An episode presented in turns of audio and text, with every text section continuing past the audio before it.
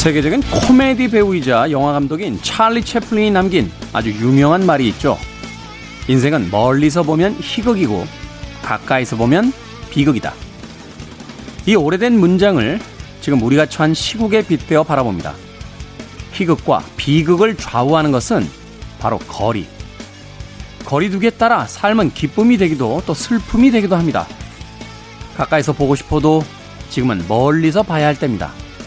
우리가 지키는 거리에 따라 다가올 내일의 희비가 갈릴 테니까요. 김태훈의 시대음감 시작합니다.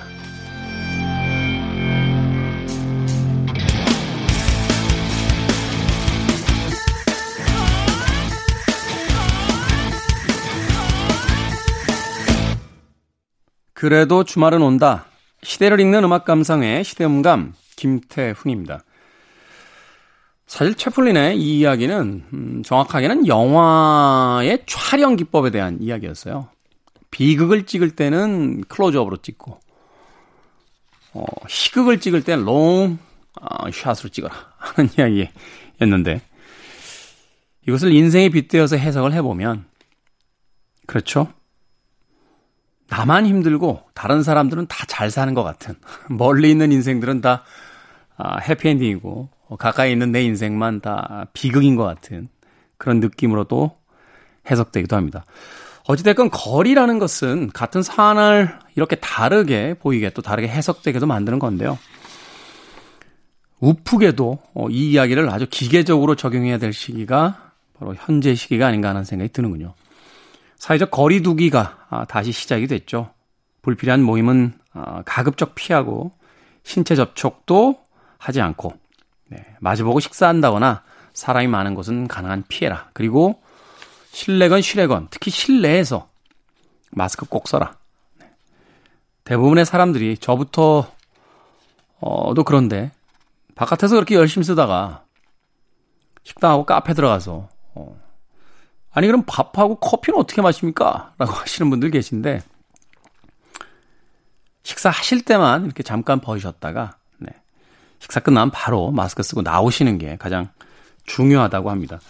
또 공공장소에서 음, 너무 많은 이야기를 하는 것도 어, 이제는 좀 눈치가 보이고 어, 또옆 사람들이 눈치를 줍니다. 특히나 엘리베이터에 타서 전화하거나 말씀하시는 것도 좀 삼가했으면 좋겠어요. 왜냐하면 감염될까봐 걱정되는 것도 있습니다만 사람들이 지금 다 예민해져 있어서요.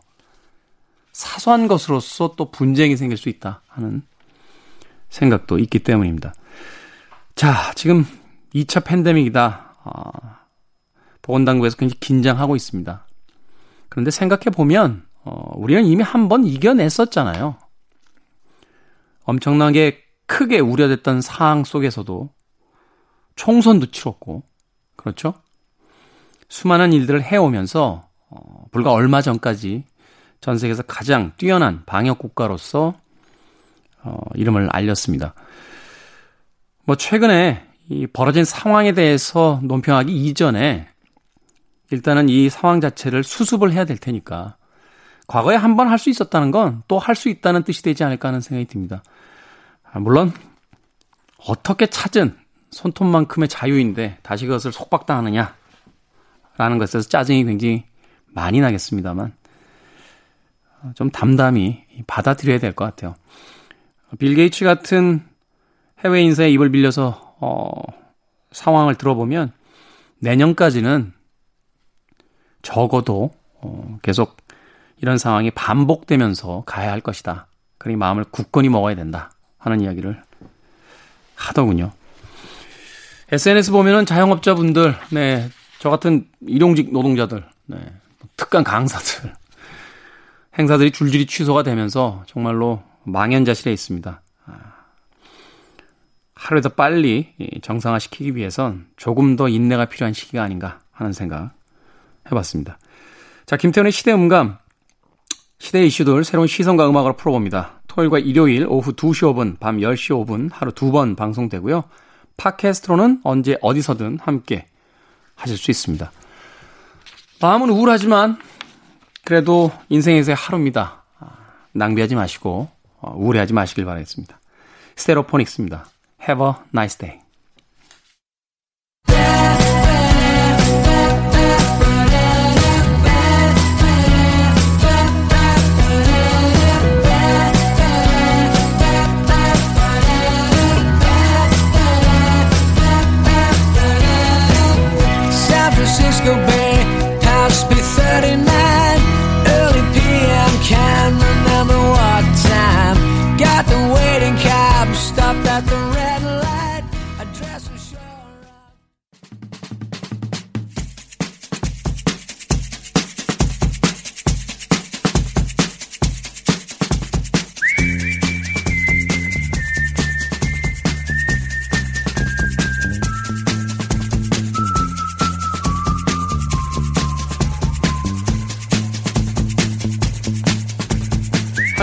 사람들이 많이 본 뉴스 그리고 많이 봐야 하는 뉴스를 소개합니다. Most and Must KBS 산업과학부 오기정 기자 나오셨습니다. 안녕하세요. 안녕하세요. 자, 참고로 지금 저희가 방송 녹음을 하고 있는 시점은 8월 20일 목요일입니다. 현재까지 나온 기사들과 상황을 바탕으로 진행되는 점 양해해 주시길 부탁드리겠습니다. 자, 한 주간에 많이 본 뉴스 어떤 뉴스입니까? 네, 지난 8월 14일부터 8월 20일까지 포털 사이트 네이버에서 가장 많이 본 뉴스 키워드를 살펴봤는데요. 네. 아, 근데 이제 거의 대부분의 이슈 키워드가 다 코로나 관련한 키워드로 이제 그 집중이 되더라고요. 아, 네. 참 한동안 조금 뭐 이런 표현까지는 좀 그렇습니다만 좀 관심에서 조금 밀리나 했는데 음. 이게 다시 터졌어요. 네, 네, 그렇죠. 그래서 코로나 사랑제일교회, 정강훈 요 키워드가 가장 많았고요. 네. 집회 그리고 거리두기 요런 그 코로나 관련한 관련. 키워드 음. 네 그런 것들이 있었고 아베 일본 총리 이름도 등장했습니다. 야. 일반 뉴스는 거의 찾아보기가 좀 힘들었어요. 평상시 같으면 굉장히 크게 다뤄졌을 만한 그쵸. 뉴스인데 예, 예, 특히나 예. 이제 아베 같은 그쵸. 경우가. 예, 예. 근데 지금 아베에 대해서 아무도 관심이 없습니다. 자, 하나하나 짚어보죠. 어, 첫 네. 번째 키워드 어떤 겁니까? 네, 코로나 이슈를 먼저 좀 살펴볼게요. 코로나와 정광훈이 가장 많았는데, 그 중심에 8월 15일에 있었던 사랑제일교회 정광훈 목사가 주도했던 광화문 집회가 있는데요. 12일에 사랑제일교회에서 첫 확진자가 발생을 했고 격리 대상이던 정광훈 목사가 광화문 집회에 참석해서 마스크 벗고 뭐 이렇게 연설도 하고요. 그리고 악수도 막 이렇게 주변의 인사들이랑 많이 나누고 그랬었는데 결국은 코로나19 확진 판정을 받고 지금 병원에 이송이 돼서 치료를 받고 있는 상태입니다. 그리고 난 뒤에 사랑제일 교회 관련한 확진자 수가 지금 기하급수적으로 늘고 있는 상황입니다. 가장 이제 납득할 수 없는 거 이해할 수 없는 게 뭐냐면 공동체잖아요. 예. 어, 국가와 시민 공동체인데 이 전체 공동체를 위협하는 이런 행동들을 아무런 꺼리낌 없이 할 수 있다는 거 그리고 막 입으로는 독재다 막 이렇게 주장하는데 네. 역으로 오히려 이 코로나19 판정을 받은 것에 대해서 확진 판정을 받은 것에 대해서 여러 가지 음모론을 또 제기하고 있는 상황이기 때문에 이게 뭐 무조건 사랑제일교회 신자라고 하면은 다 확진자라고 네. 그 몰아붙인다 혹은 예. 과거에는 그렇게 열심히 조사 안 하다가 사랑제일교회를 그 없애기 위해서 지금 막 그 조사 숫자를 늘리고 있다. 네. 뭐 이런 이야기들 나오죠. 네, 그런 주장 때문에 지금 확진자를 찾아내는 것 자체가 좀 쉽지 않은 상황인데 사랑제일교회 관련한 이제 키워드를 한번 쫙 봤더니 어떤 이슈들이 있었냐면 사랑제일교회 교인인 40대 여성이 확진 판정을 받아서 병원으로 데려가려는 과정에서 남편 팔을 물어뜯고 도주했다가 붙잡히는 일이 있었고요. 이 사람 역시 광화문 집회 참석자였고 그리고 또 경기도 그 파주 병원에서 격리 치료를 받던 역시 사랑제일교회 교인 50대 확진자가 이번에는 병원을 탈출했다가 25시간 만에 경찰에 붙잡히는 일이 있었습니다. 결국은 서울 신촌에 있는 한 카페에서 붙잡혔는데요. 이동할 때 대중교통을 타고 이동해서 종로에 있는 카페 1시간 정도 머물다가 다시 신촌으로 이동해서 신촌에 있는 그 카페에서 결국은 붙잡힌 건데 그때 당시에 그 신촌이 왜 이렇게 대학생들이 많잖아요. 네. 그래서 그, 그 카페에 대학생 40여 명이 같이 있었던 것으로 확인이 돼서 지금 또 확진자가 더 늘어나는 거 아니냐 이런 공포가 지금 있는 상황이에요. 이런 행동들이 우리가 신천지 때 한번 이렇게 다루면서 이렇게 비상식적인 행동들이 나온다라고 음. 했던 건데 지금 그걸 반복하고 그쵸. 있단 말이죠. 네. 집회 참가자들 일단 확인되지 않고 있고요. 그때 당시에 이제 경찰 추산으로 한 2만여 명 정도 됐었는데 집회는 어디다가 뭐 QR 체크인을 한다든지 이런 건 아니잖아요. 명단을 뭐 쓰는 그렇죠. 건 아니니까. 그래서 이 집회 참가자들이 빨리 어 검사를 받아야 되기 때문에 각 지자체가 검사 이행 행정 명령을 강력하게 좀 내리기도 했고요. 그리고 연락 두절된 사랑제일교회 교인 수백 명을 지금 파악하고 있는 상황이라고 하네요. 특히나 이분들이 또 고속버스 타고 전국으로 다 퍼지셨다는 건데 네. 네. 주변에서 지인분들이라도 아마 어디 갔다 왔다라는 뭐 이야기 들으신 분들이라도 있으면 네. 좀 빨리 검사 받기를 좀 권유해 주셨으면 좋겠습니다. 지금요 자영업자들부터 시작해서 많이 힘듭니다. 아, 좀 간신히 버텨내고 있는 건데 네. 좀 빨리 이 사태를 좀 진정을 좀 시켜주셨으면 좋겠습니다. 네.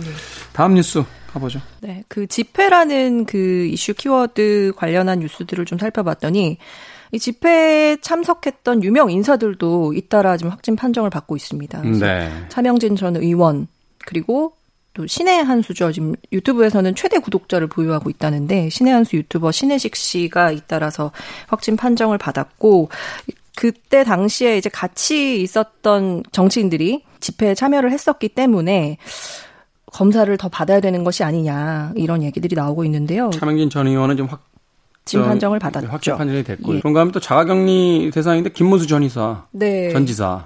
네. 이분도 화제가 됐는데 이분이 차명진 전 의원이랑 그 집회 당시에 같이 유튜브를 진행했었어요. 네. 그래서 자가격리를 어, 해야 되는 상황인데도 불구하고 국회의사당역에서 자가격리를 오히려 위반한 사랑제일교회 교인이랑 동행을 하다가 경찰이 그 검사를 좀 받아야 된다 이렇게 요구를 하니까 경찰한테 또 반말을 하고 내가 국회의원 세 번이나 했는데 막 이렇게 실랑이를 벌이는 모습을 또 유튜브에 올리면서 본인, 화제가 됐습니다. 본인 이름을 굉장히 사랑하시더라고요. 어, 내가 김문수야라고 네, 소방관한테도 한번 그러시더니 네, 이번엔 그, 경찰관한테 국회의원 세 번 하셨다고 그랬는데 지금은 아니시잖아요. 네. 네. 그 국회의원도 걸립니다. 어, 저 가서 검사 그, 받으셔야 되고 또 네. 자가격리하라는 건 뭐냐면 남들한테 옮길 수 있으니까 네. 좀 그러지 마시라는 건데 지도층에서 좀 이러지 말으셨으면 좀 좋겠습니다. 다음 뉴스 주십시오. 네, 다음 뉴스는 음, 아베입니다. 예, 네, 관련 키워드로는 건강 이상설이 있습니다. 이게 지금 코로나 때문에 좀 저희 관심에서 멀어져 있긴 있는데 그 가까운 나라 특히 이제 일본 그리고 지금 중국까지도 예. 지금 이야기가 나오는 게 이제 시진핑이죠. 예. 정치 지도자들이 지금 약간 위기 상황들이죠. 그렇죠. 네. 네. 지금 코로나19에 이어서 지금 건강 이상설까지 제기가 되고 있는데 건강 이상설이 제기된 지는 조금 됐어요. 근데 이게 최근에 좀 이슈가 불거지게 된 거는 아베 신조 일본 총리가 건강 이상설이 제기된 이후에 휴가를 가졌는데 그 휴가 기간 동안에 도쿄에 있는 한 대학병원에서 정밀 검진을 받은 거예요. 건강 검진을. 네. 그래서 이게 건강 이상설을 뭔가 그 인정하는 것이 아니냐 이런 보도들이 나오고 있습니다. 처음에 문제가 제기됐던 것은 일본의 TBS 방송에서 어 13일에 아베 총리가 관저에서 나오는 걸음걸이를 보니 뭔가 좀 걸음걸이가 느려졌다. 그러니까 평균 속도가 4월에 비해서 지나치게 느려졌다라고 음. 하면서 초수까지 보도를 했어요. 이게 의사분들이 몸에 이상이 오면 걸음걸이가 달라진다고 그러더라고요. 네, 그래서 실제로 그 보도 영상에 보니까 걸음걸이가 약간 좀 어색한 그런 것들이 좀 잡혔고 4월에는 뭐 몇 초 걸리던 것이 이달 들어서 뭐 평균 2.5초 늦어졌다 뭐 이런 건데 2.5초가 사실은 좀 뭐 2.5초 가지고 뭐라고 할 수 있겠느냐 싶지만 음. 실제로 휴가 중에 본인이 다니던 대학병원에서 7시간 이상의 검진을 받는 모습이 TV로 생중계까지 되면서 건강 그렇죠? 이상설이 증폭이 됐습니다. 어, 뭐 검진이야 뭐 일상적으로 받는 거라고는 할 수 있겠습니다만 이게 재검을 받았다는 게 그 문제였던 네, 거잖아요. 두 달 전에 한번 어. 받았는데 이번에 또 받은 것이죠. 음. 사실은 네. 이게 국가 지도자의 그 건강 문제는 그 정권을 영속할 수 있느냐 없느냐의 문제로 가잖아요. 그렇죠. 네, 특히나 어. 이제 그 아베 총리 같은 경우는 8월 24일이 되면은 이 일본의 역대 최장 총리 타이틀이 생겨요. 네. 그래서 일본 정계에서는 이 8월 24일이 지나면 아베 총리가 타이틀을 얻고 본인이 총리를 내, 사임할 것이다. 이런 이제 그 관측들이 많이 나왔거든요. 그래서 8말 9초 설 뭐 이런 것들이 있었는데 아 이게 무슨 프로야구 최장 그 등판 숫자도 아니고 네. 총리가 무슨 근데 이제 정치인들한테는 그런 타이틀이 굉장히 중요하잖아요. 근데 아베 총리 같은 경우는 뭐 도쿄 올림픽을 하려고 했지만 지금 코로나 때문에 도쿄 올림픽도 하지 못하는 상황이고 뭐 여러 가지 지금 어려움이 있는 상황 속에서 역대 최장 총리 타이틀이라도 달고 뭐 내려놓지 않겠느냐 이런 전망들이 좀 제기가 되고 있죠.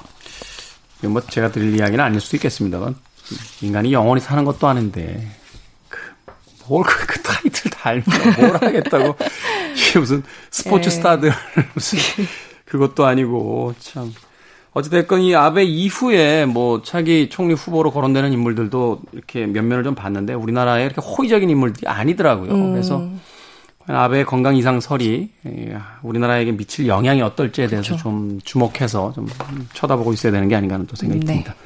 자, 아, 가장 많이 본 Most 뉴스 소개를 해주셨고요. Must 뉴스 어떤 뉴스입니까? 네, 이번 주 Must 뉴스는 어, 응급차 맞기만 해도 처벌, 나쁜 사마리아인법 도입될까라는 뉴스를 가져와 봤습니다. 네.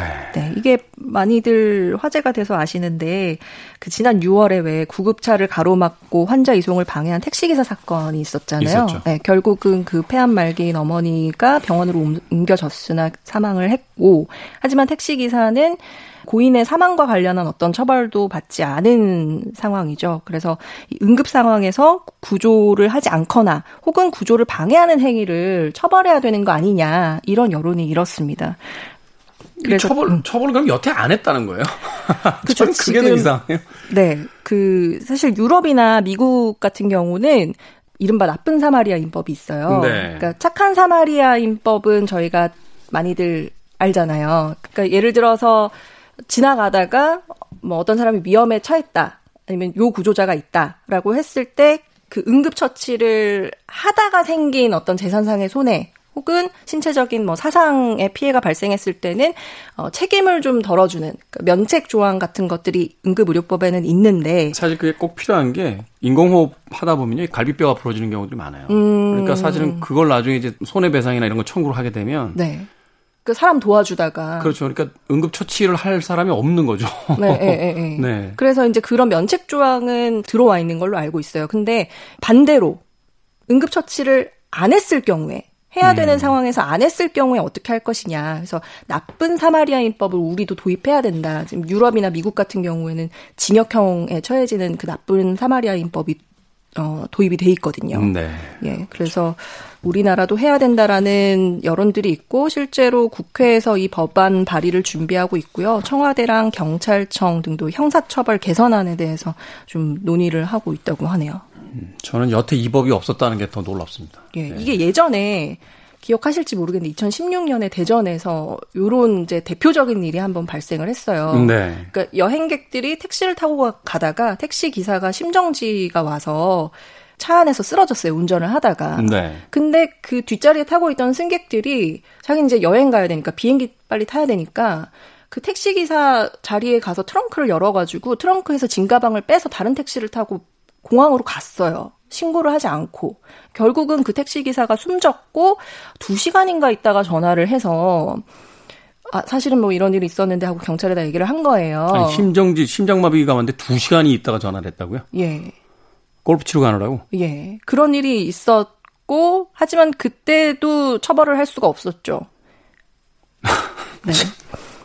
그래서 국회에서 사실은 이 나쁜 사마리아인법이 한 몇 번 발의가 된 적이 있었는데 그때마다 항상 논의가 제대로 안 이루어지다가 결국은 계속해서 비슷한 일이 생기는 거 아닌가 하는 생각이 들고요. 골프 가방 빼시면서 그 운전하셨던 기사님은 그냥 놔두고 가셨다. 네. 빨리 도입해야겠네요, 이번. 네. 뉴스를 통해서 이런 법이 이제 발의가 되고 있다라고 했을 때 시민 여러분들께서 좀 관심을 가지고 좀 지켜봐 주셨으면 좋겠어요. 음. 이런 법이 통과가 되는지 안 음. 되는지에 대해서. 뭐 저희도 그것을 한 번쯤 뭐 연말쯤 되면 다시 한번 모아서 소개를 좀 해드리도록 하겠습니다. 자, KBS 산업과학부 오기정 기자와 함께 Most and Must 진행해봤습니다. 고맙습니다. 감사합니다.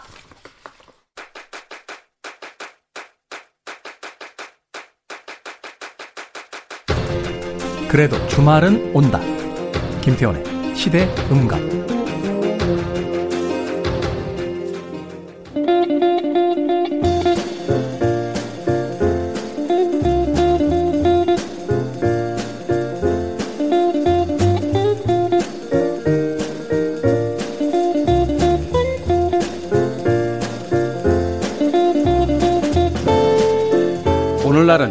글과 책이 예전의 그 특별한 품격이나 매력, 독특한 마력 등을 완전히 박탈당한 것처럼 보인다.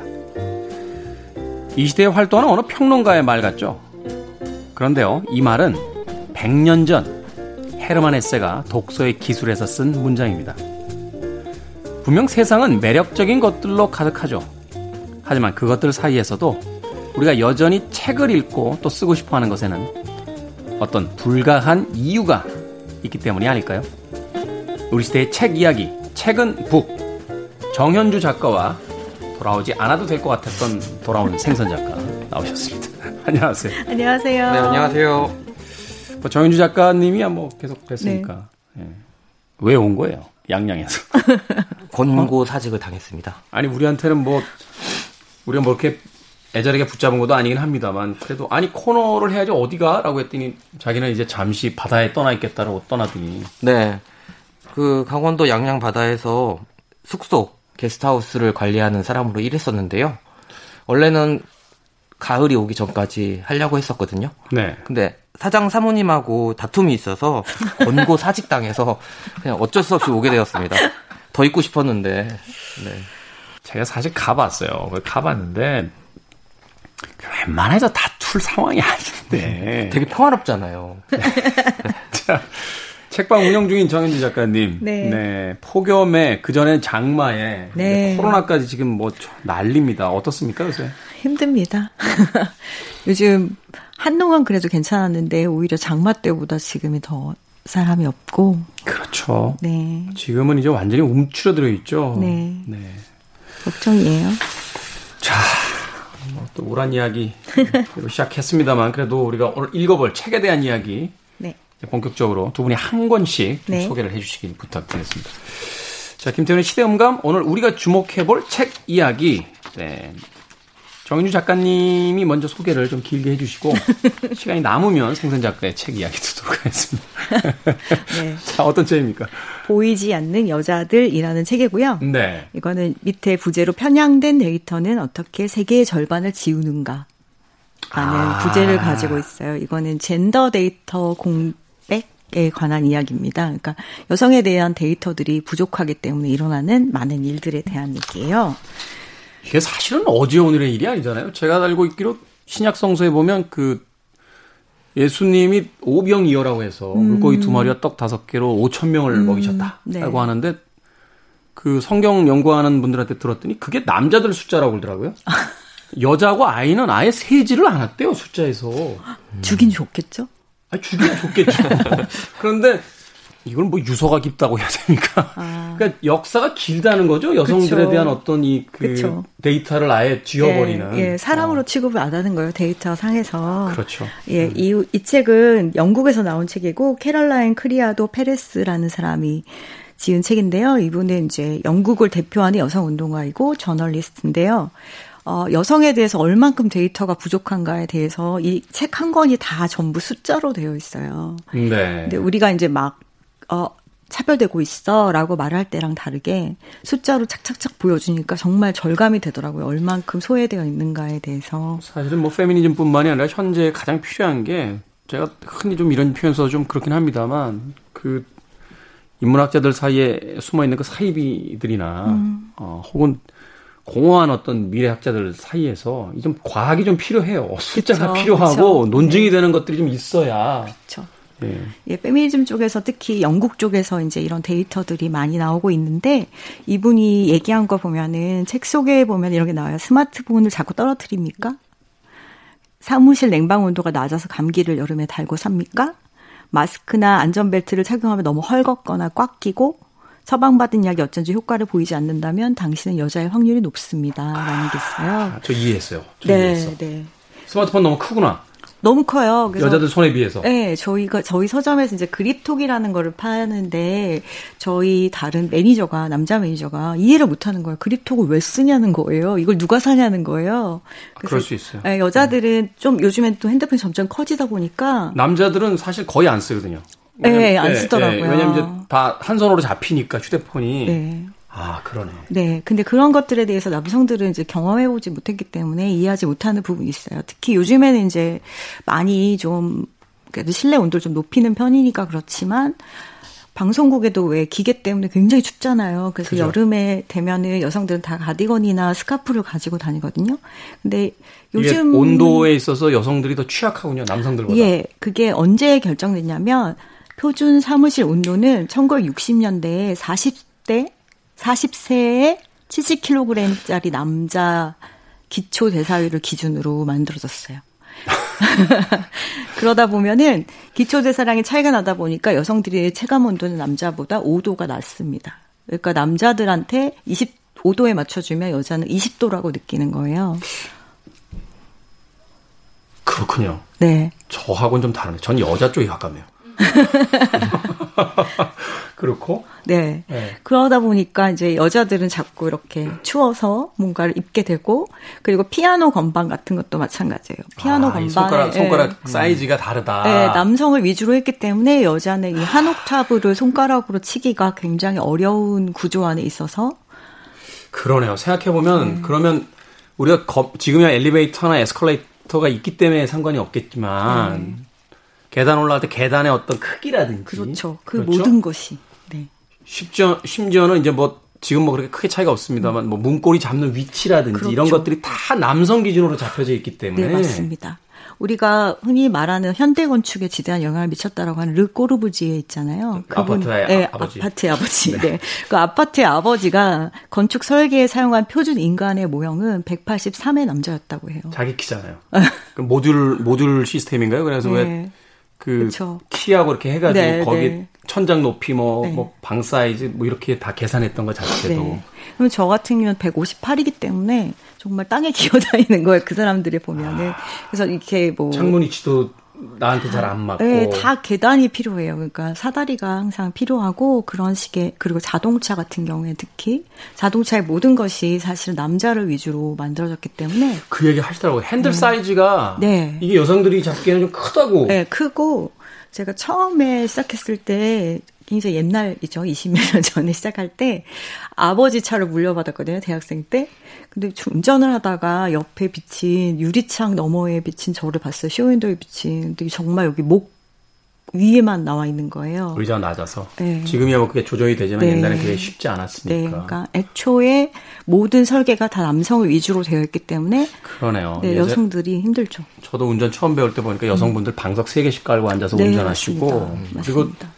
수동으로 이렇게 귀한 어떤 시절을 생각을 해보면 음. 이 클러치라고 하는 그 너무 무겁죠. 예, 기아 넣을 때 이렇게 꼭 밟아야 되는 게 있는데 이게 너무 세서 그리고 너무 뒤에 있어요. 저처럼 응. 다리가 짧은 사람은 몸을 이렇게 기울여서 클러치를 밟았어요. 그러니까 상대적으로 남자들도 밟기 쉽지 않고 깊숙이 있었는데 그러니까 여성들이 사실은 그런 상황 속에서 운전이 남자보다 이제 미숙하게 보이니까 네. 그걸 가지고 또 공격했던 네, 그런 시대도 있고 그쵸. 김여사 프레임이라고 흔히 하는 그런 것들이 생겼었죠. 아.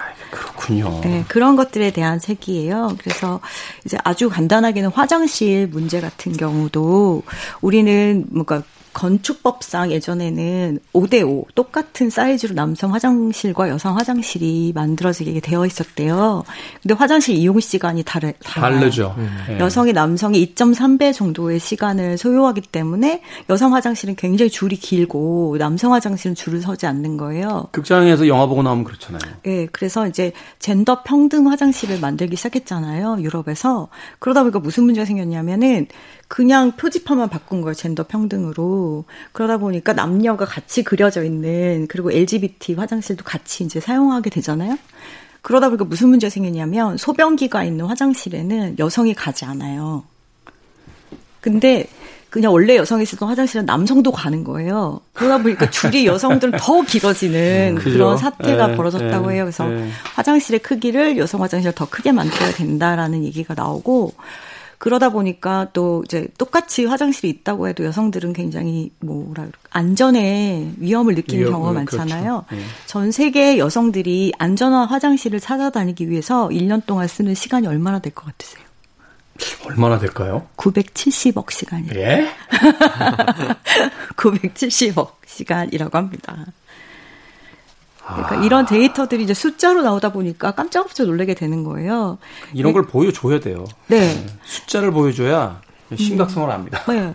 예를 들면 이제 스웨덴에는 눈이 많이 내리잖아요. 우리가 흔히 제설 작업을 어디부터 합니까? 길.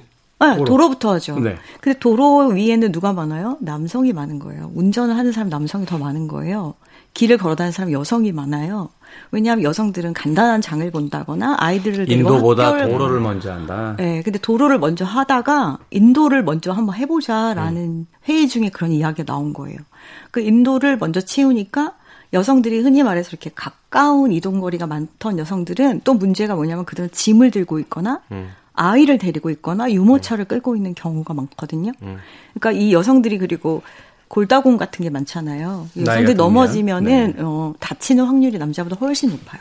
그래서 인도부터 치- 눈을 치우기 시작하자 전체적으로 일단 나라에서 들어가는 의료비가 엄청 절감이 되고 여러 가지로 굉장히 좋은 일들이 일어나기 시작한 거예요. 근데 이게 데이터가 있었기 때문에 사실 가능한 일이었던 거죠. 저는 스웨덴이 더 대단하네요. 그런 그런 이야기를 회의 시간에 하는 것도 대단하고 했다고 또 해주는 것도 대단하고. 네. 우리나라 국회에서 그 여성들이 인도로 많이 다니니까 인도부터 취급사는 사람이 지금 그 국회에서 바빠 죽겠는데 그걸 하겠어요. 네, 그런 것도 있고 한 가지만 더 말씀드리면 무임금 노동이라고 하죠. 여성들은 그런 게 굉장히 익숙해 있는 거예요. 돈 안 받고 문공가를 도와주고 일하는 일들이 굉장히 많단 말이에요. 뭐 가사 노동 이외에 또 네, 돌봄 노동 같은 것들을 아, 다 그렇게 하는데 이제 나이가 드신 분들을 도와드리거나 이런 일들도 근데 이제 이런 일들이 계속되다 보니까 1975년이에요. 굉장히 옛날이잖아요. 생선자가 태어나기 전이죠. 네? 75년? 75년. 네. 네. 그해 유엔이 여성의 해를 선포합니다.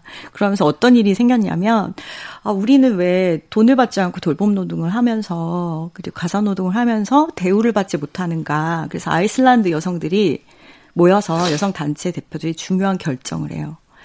여성의 날인 10월 24일에는 아이슬란드의 모든 여성이 노동하지 않는다. 음. 그래서 가사도 안 하고 아이도 안 보고 아무것도 안 해요. 네. 그래서 어떻게 되냐면 마트가 난리가 소세지가 없어서 난리가 나고 남자들이 아이들을 데리고 가서 그러면서 알았어요, 이제. 그 90%의 아이슬란드 여성들이 다 광장에 모여서 아무것도 하지 않고 시위만 해요. 그 하루 동안이 이 나라를 완전히 바꿔놔요. 여성이 없으면 우리가 어떻게 되는가를 모두가 음. 알게 된 거예요. 그래서 성평등법이 통과되고 그 다음에 5년 뒤에는 세계 최초로 여성 대통령이 탄생하게 됩니다. 제가 그 미국에 갔을 때그 음. 그 지인 초대로 한 미국 영화 감독 집에 간 적이 있어요. 그 근데 이제 그날이 어떤 날이었냐면 추수감사절 다음 날이에요. 아, Thanksgiving Day. 음. 그러니까 미국에서 이제 가장 큰 축제가 그쵸. 그 추수감사절이잖아요. 막 그 집에서 막 파티하고 막 이러는데 초대를 해서 이제 갔어요. 그 필립 모리스라고 그 굉장히 유명한 영화 만든 감독인데 남자만 4시인가 5시 앉아서 이제 그 음식에다 이제 술을 먹는데 음. 여자들이 자꾸 나가는 거예요. 음. 응? 재밌게 놀아. 그러면서 여자들은 나가요. 바깥으로 네. 자꾸. 남자들은 다, 어, 갔다 와. 막 이러고서. 그래서 이게 무슨 분위기지? 라고 했더니, 이제 뒤늦게 그 얘기를 해주더라고요. 오늘이 Ladies' Day래요. 음. 그래서 Ladies' Day가 뭐야? 라고 했더니, 추수감사절에 대부분의 가정에서 여자들이 더 일을 많이 한대요. 음. 막 음식 준비하고 그쵸. 이래야 되니까. 근데 이제 음식을 항상 풍조, 풍요롭게 하니까 음식이 남잖아요. 음. 그럼 그것도 해결해야 되고. 그래서 추수감사절 다음 날은 여자들은 다 외출하고 논답니다. 그리고 남자들이 앉아서 나머지, 음식. 나머지 음식을 친구들을 불러서 파티를 해서 다 먹고 어. 설거지 다 하고 어. 해서 뒷마무리를 해주는 날이에요. 그래서 여자들은 이제 노동 안 하고 그날은 이제 자유롭게 친구들 만나서 밖에 나가서 이제 재밌게 노는 날이라고. 근데 네. 제가 그 마초적인 미국식 문화에서도 사실은 아 그런 날들이 있구나 그쵸. 하면서 굉장히 이게 합리적이다라는 음. 생각을 물론 이제 음. 추수감사할 때도 같이 준비를 해야 되긴 합니다만 네. 그럼 거꾸로 해서 우리나라의 추석이나 설날 때 음. 명절 준비했으니 네. 말하자면 명절 다음 날은 그쵸. 며느리들하고 그쵸. 딸들은 좀 내보내 주고 남자들끼리 앉아서 전도 붙여서 먹고 자기들끼리 술 먹다가 설거지 싹 해주고 그쵸. 이런 게 있나? 아 그런 거 없잖아요. 그러니까 아, 이제 만들어야죠. 그러니까 이게 좀 국내 도입이 시급한 것 같아요. 네. 무슨 이야기인지 알겠네요. 그러니까 예. 아 보이지 않는 여자들이라는 이 책에 다루고 있는 것들이 음. 뭐냐면 음. 그 오랜 시간 동안 성평등이다, 뭐 여성들이 얼마나 착취받아 왔는가, 불공, 불평등하게 대접받아 음. 왔는가를 음. 관념적으로 떠들지 말고, 네. 자, 실질적인, 실증적인 음. 데이터들을 지금부터 그렇죠. 모아보자. 네. 그래서 그 데이터들을 보여주면서 네. 세상을 바꾸는 건 음. 구호가 아니라 음. 사실은 과학이니까. 네. 그 과학적 데이터를 가지고 다시 한번 세상에 음. 대해서 생각해보자. 네. 그런 이야기를 담고 있는 책이군요. 네. 자, 캐롤라인 크리아도 페레즈의 보이지 않는 여자들 정현주 작가님께서 소개를 해주셨고요. 시간이 조금 남아서 음. 네, 생선 작가 뭐 아, 잘. 네. 예. 우리 정현주 작가님은 보이지 않는 여자들을 통해서 통계에 대한 이야기를 좀 하셨잖아요. 네. 근데 저는 이제 통계의 거짓말이라는 책이거든요. 이게 이게 어떻게 해서 통계라고 하면 가장 객관적이고 정확한 사실이고 숫자로 이제 뭔가 숫자와 그래프로 이제 그걸 평균과 수치를 내는 거잖아요. 그, 그래서 보이지 않는 여자들에서는 그런 통계적인 수치를 통해서 여성들이 얼마나 뭐라고 해야 될까 소외받고 있고 불편함을 가지고 있는지에 대해서 얘기했다면 네. 이 통계의 거짓말이란 책은 재밌습니다 우선 네. 여기 부제가 언론 기업 정치가는 통계로 어떻게 우리를 속이고 있는가 라는 음. 책이에요. 네. 그러니까 통계가 어떻게 보면 진짜 가장 우리가 뉴스나 이제 그런 신문 같은 거 보면 제일 먼저 눈에 띄는 게 그래프거든요. 그렇죠. 통계 그래프나 이런 것들. 이런 것들을 이제 어떻게 보면 제, 근거로 제시하면 우리가 믿을 수밖에 없어요. 왜냐면 이건 정확하게 객관적인 사실이니까. 그런데 사실 통계에는 수많은 거짓말들이 있는 거예요.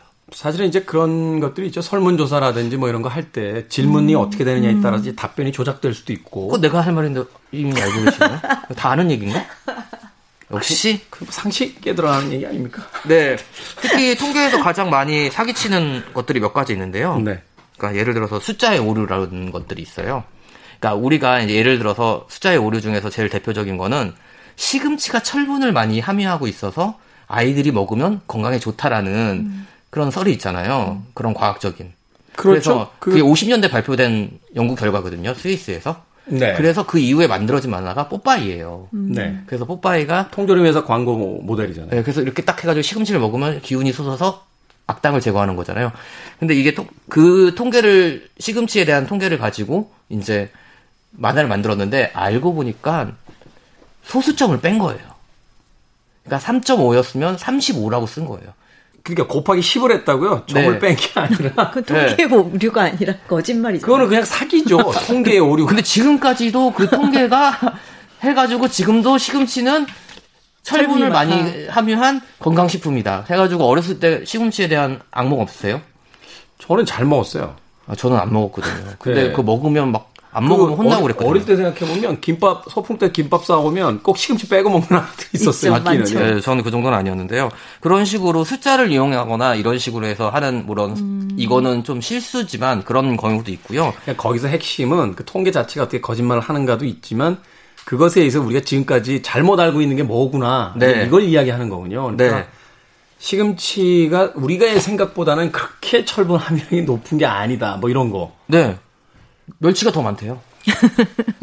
그 다음에 그래프를 통한 거짓말이 제일 큰 것 중 하나예요. 그래프를 그러니까 색상이나 거짓말. 크기를 이용해서 수치를 음. 숫자가 아닌 눈으로 보여주는 건데, 근데 이거를 확대하거나 한 부분만 떼어놓고 본다면, 예를 들어서 뭐 진짜 두 배가 아닌데 그래프상으로는 두 배로 보이는 거예요. 음. 수치 전년대 대비가. 그 사실 최근에 모 신문사들의 그 이 그래프 가지고 말이 음. 많았잖아요. 네. 말하자면 그 40%대 뭐 10% 그래서 실질적으로 4배 차이 나는데 이 원형 그래프 그릴 때는 반반씩 네, 그려가지고 네. 사실은 사람들이 봤을 때 차이 안 맞아요. 나는 것처럼 보이게 하고 그러니까 이거 웬만한 사람들이 이제 딱 처음에 봤을 때 이미지만 보기 때문에 그 장, 정확한 숫자라든가 이런 걸 안 보는 거예요. 근데 사실상 이 4배가 돼도 똑같거나 아니면 사실 두 배가 된 것도 아니고 그냥 단지 30%가 올랐는데 그래프상으로는 두 배 정도로 그리고 아니 저는 거짓말을 떠나서 그거를 그 그렇게 그리시는 분들도 다 제가 알고 있기는 그래도 지금 이제 신문사에 계신 분들이니까 대학 나오시고 다 네. 책도 보신 분들인데 그렇죠. 그거를 그걸 하겠다고 결심하시는 그분들의 어떤 그 심리 상태가 정말 경이로워요. 그리고 속을 거라고 생각하는 것도 되게 신기한 것 같아요. 근데 많이 속는데요. 그러니까 처음에 아, 보여주는 이미지 예, 딱 보, 자마자 그걸 정확하게 보는 건 아니잖아요. 그러니까 음. 원래 그래프가 오히려 더 사람들에게 일목요연하게 더잘 이해하기 위해서 한눈에 필요한 것인데 그걸 통해서 오히려 역설적으로 그 본질을 지워버린다. 네. 음. 어. 그래서 이제 또 이제 대표적으로 또 다른 것은 상대적 가치를 왜곡한대요. 예를 들어 가치를 왜곡한다는 게 뭡니까? 예를 들어서 이제 우리가 많이 발표하잖아요. 예를 들어서 우리나라가 요즘에 OECD에서 작년 대비 마이너스 성장률이었다를 음. 이제 부각시키는 거예요. 그 얼마 전 뉴스 나왔죠. 우리 다 마이너스잖아요, 지금 전 세계. 예. 네. 근데 사실 근데 한국이 1위를 한 거예요. 우리가 마이너스 3.몇 퍼센트. 네. 어, 유럽이 뭐 30%, 네. 마이너스 30, 뭐 이렇게 나오니까. 네. 근데 지금은 이렇게 약간 좀 객관적이고 다른 이제 이제 기본 상대적인 거를 수치를 밝히는데 처음에 이 기사가 나왔을 때는 우리가 코로나하고 한일 무역 분쟁 때문에 마이너스 마이너스가 났다. 완전 우리나라 큰일 났다. 이런 거거든요. 근데 이런 거 아닙니까? 그 퀴즈 프로에 나갔는데 네. 옆에는 10개 틀려서 감점이 100점이고 우리 3개밖에 안 틀린 건데 그럼 우리가 1등이지. 근데 그래서 뭐 이런 것들은 이제 약간 보수 정권에서 많이 쓰는 건데 예를 들어서 이제 취업자라든가 이런 우리는 취업이 늘었다라고 얘기를 하는데 사실은 취업에 올라간 전년 대비해서 취업자 수가 높아진 통계를 발표하면 그걸 뺀 거예요. 실업자 수는 또 빼는 거예요.